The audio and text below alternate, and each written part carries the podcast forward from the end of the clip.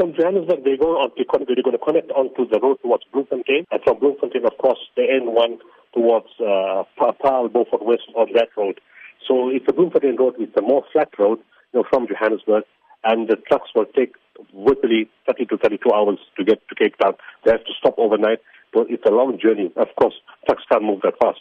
How would you describe the magnitude of this operation of yours, as well as the capacity of water and the delivery in Cape Town itself? We're sending two trucks which hold roughly 12,000 uh, uh, bottles of 5 litre water.